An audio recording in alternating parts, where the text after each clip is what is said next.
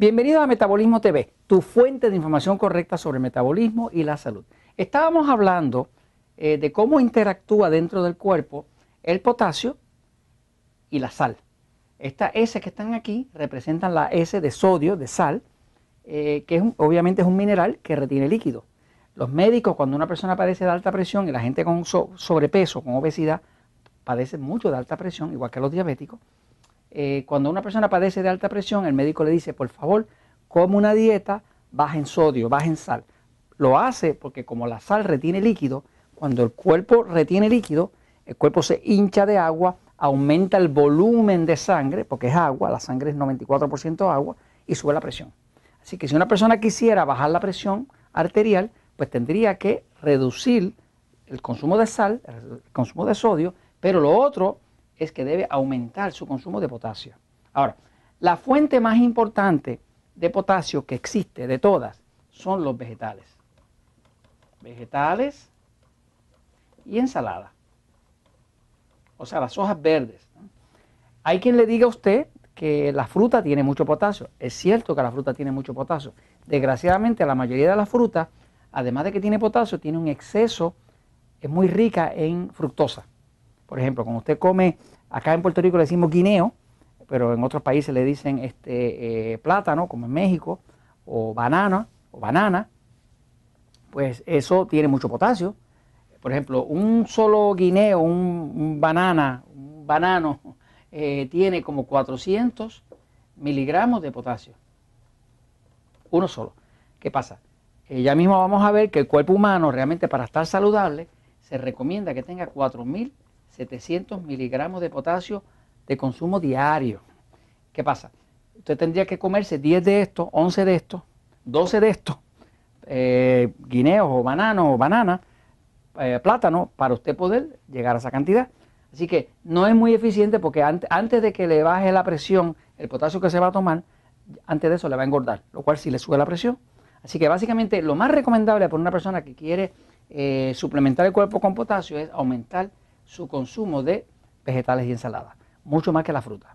Este, por supuesto, hay algunas frutas que son más recomendables, como decir la manzana, como decir las fresas, que son bajos en fructosa, que tienen suficiente potasio, ¿no? Pero la mejor forma, la más eficiente de llenar el cuerpo de potasio para que no haya exceso de alta presión es eh, vegetales y ensaladas. Ok, ahora, vamos un momentito a ver cómo es que funciona esto del potasio y la sal con el magnesio. Fíjense. Una célula siempre va a tener dentro, si está saludable, la célula dentro va a tener potasio. Es una célula saludable.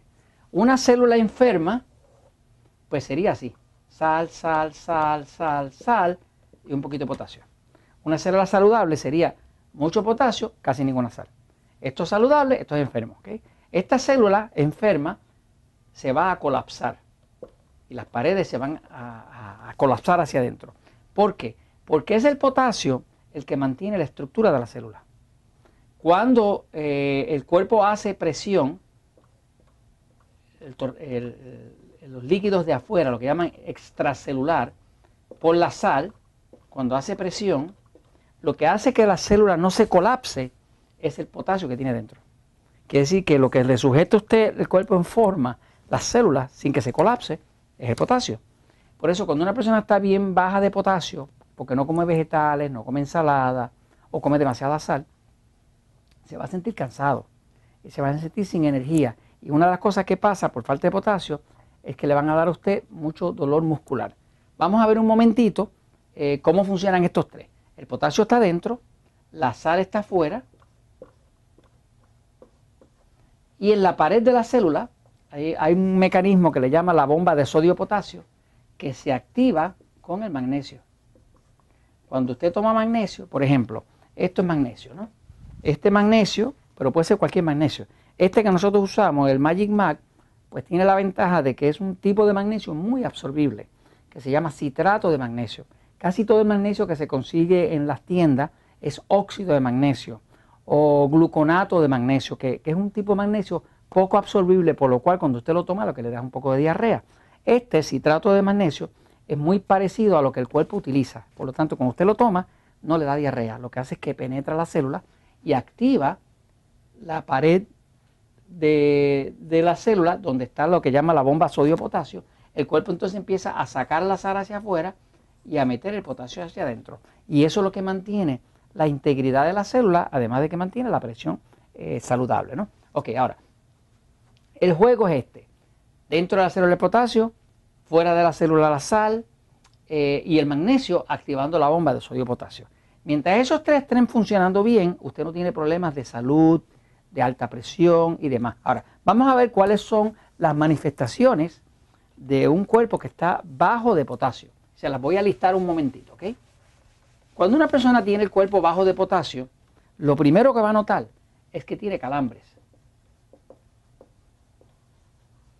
Si usted padece de calambre o por la medianoche se despierta con un dolor de calambre que, de esos que son intensos, ¿no?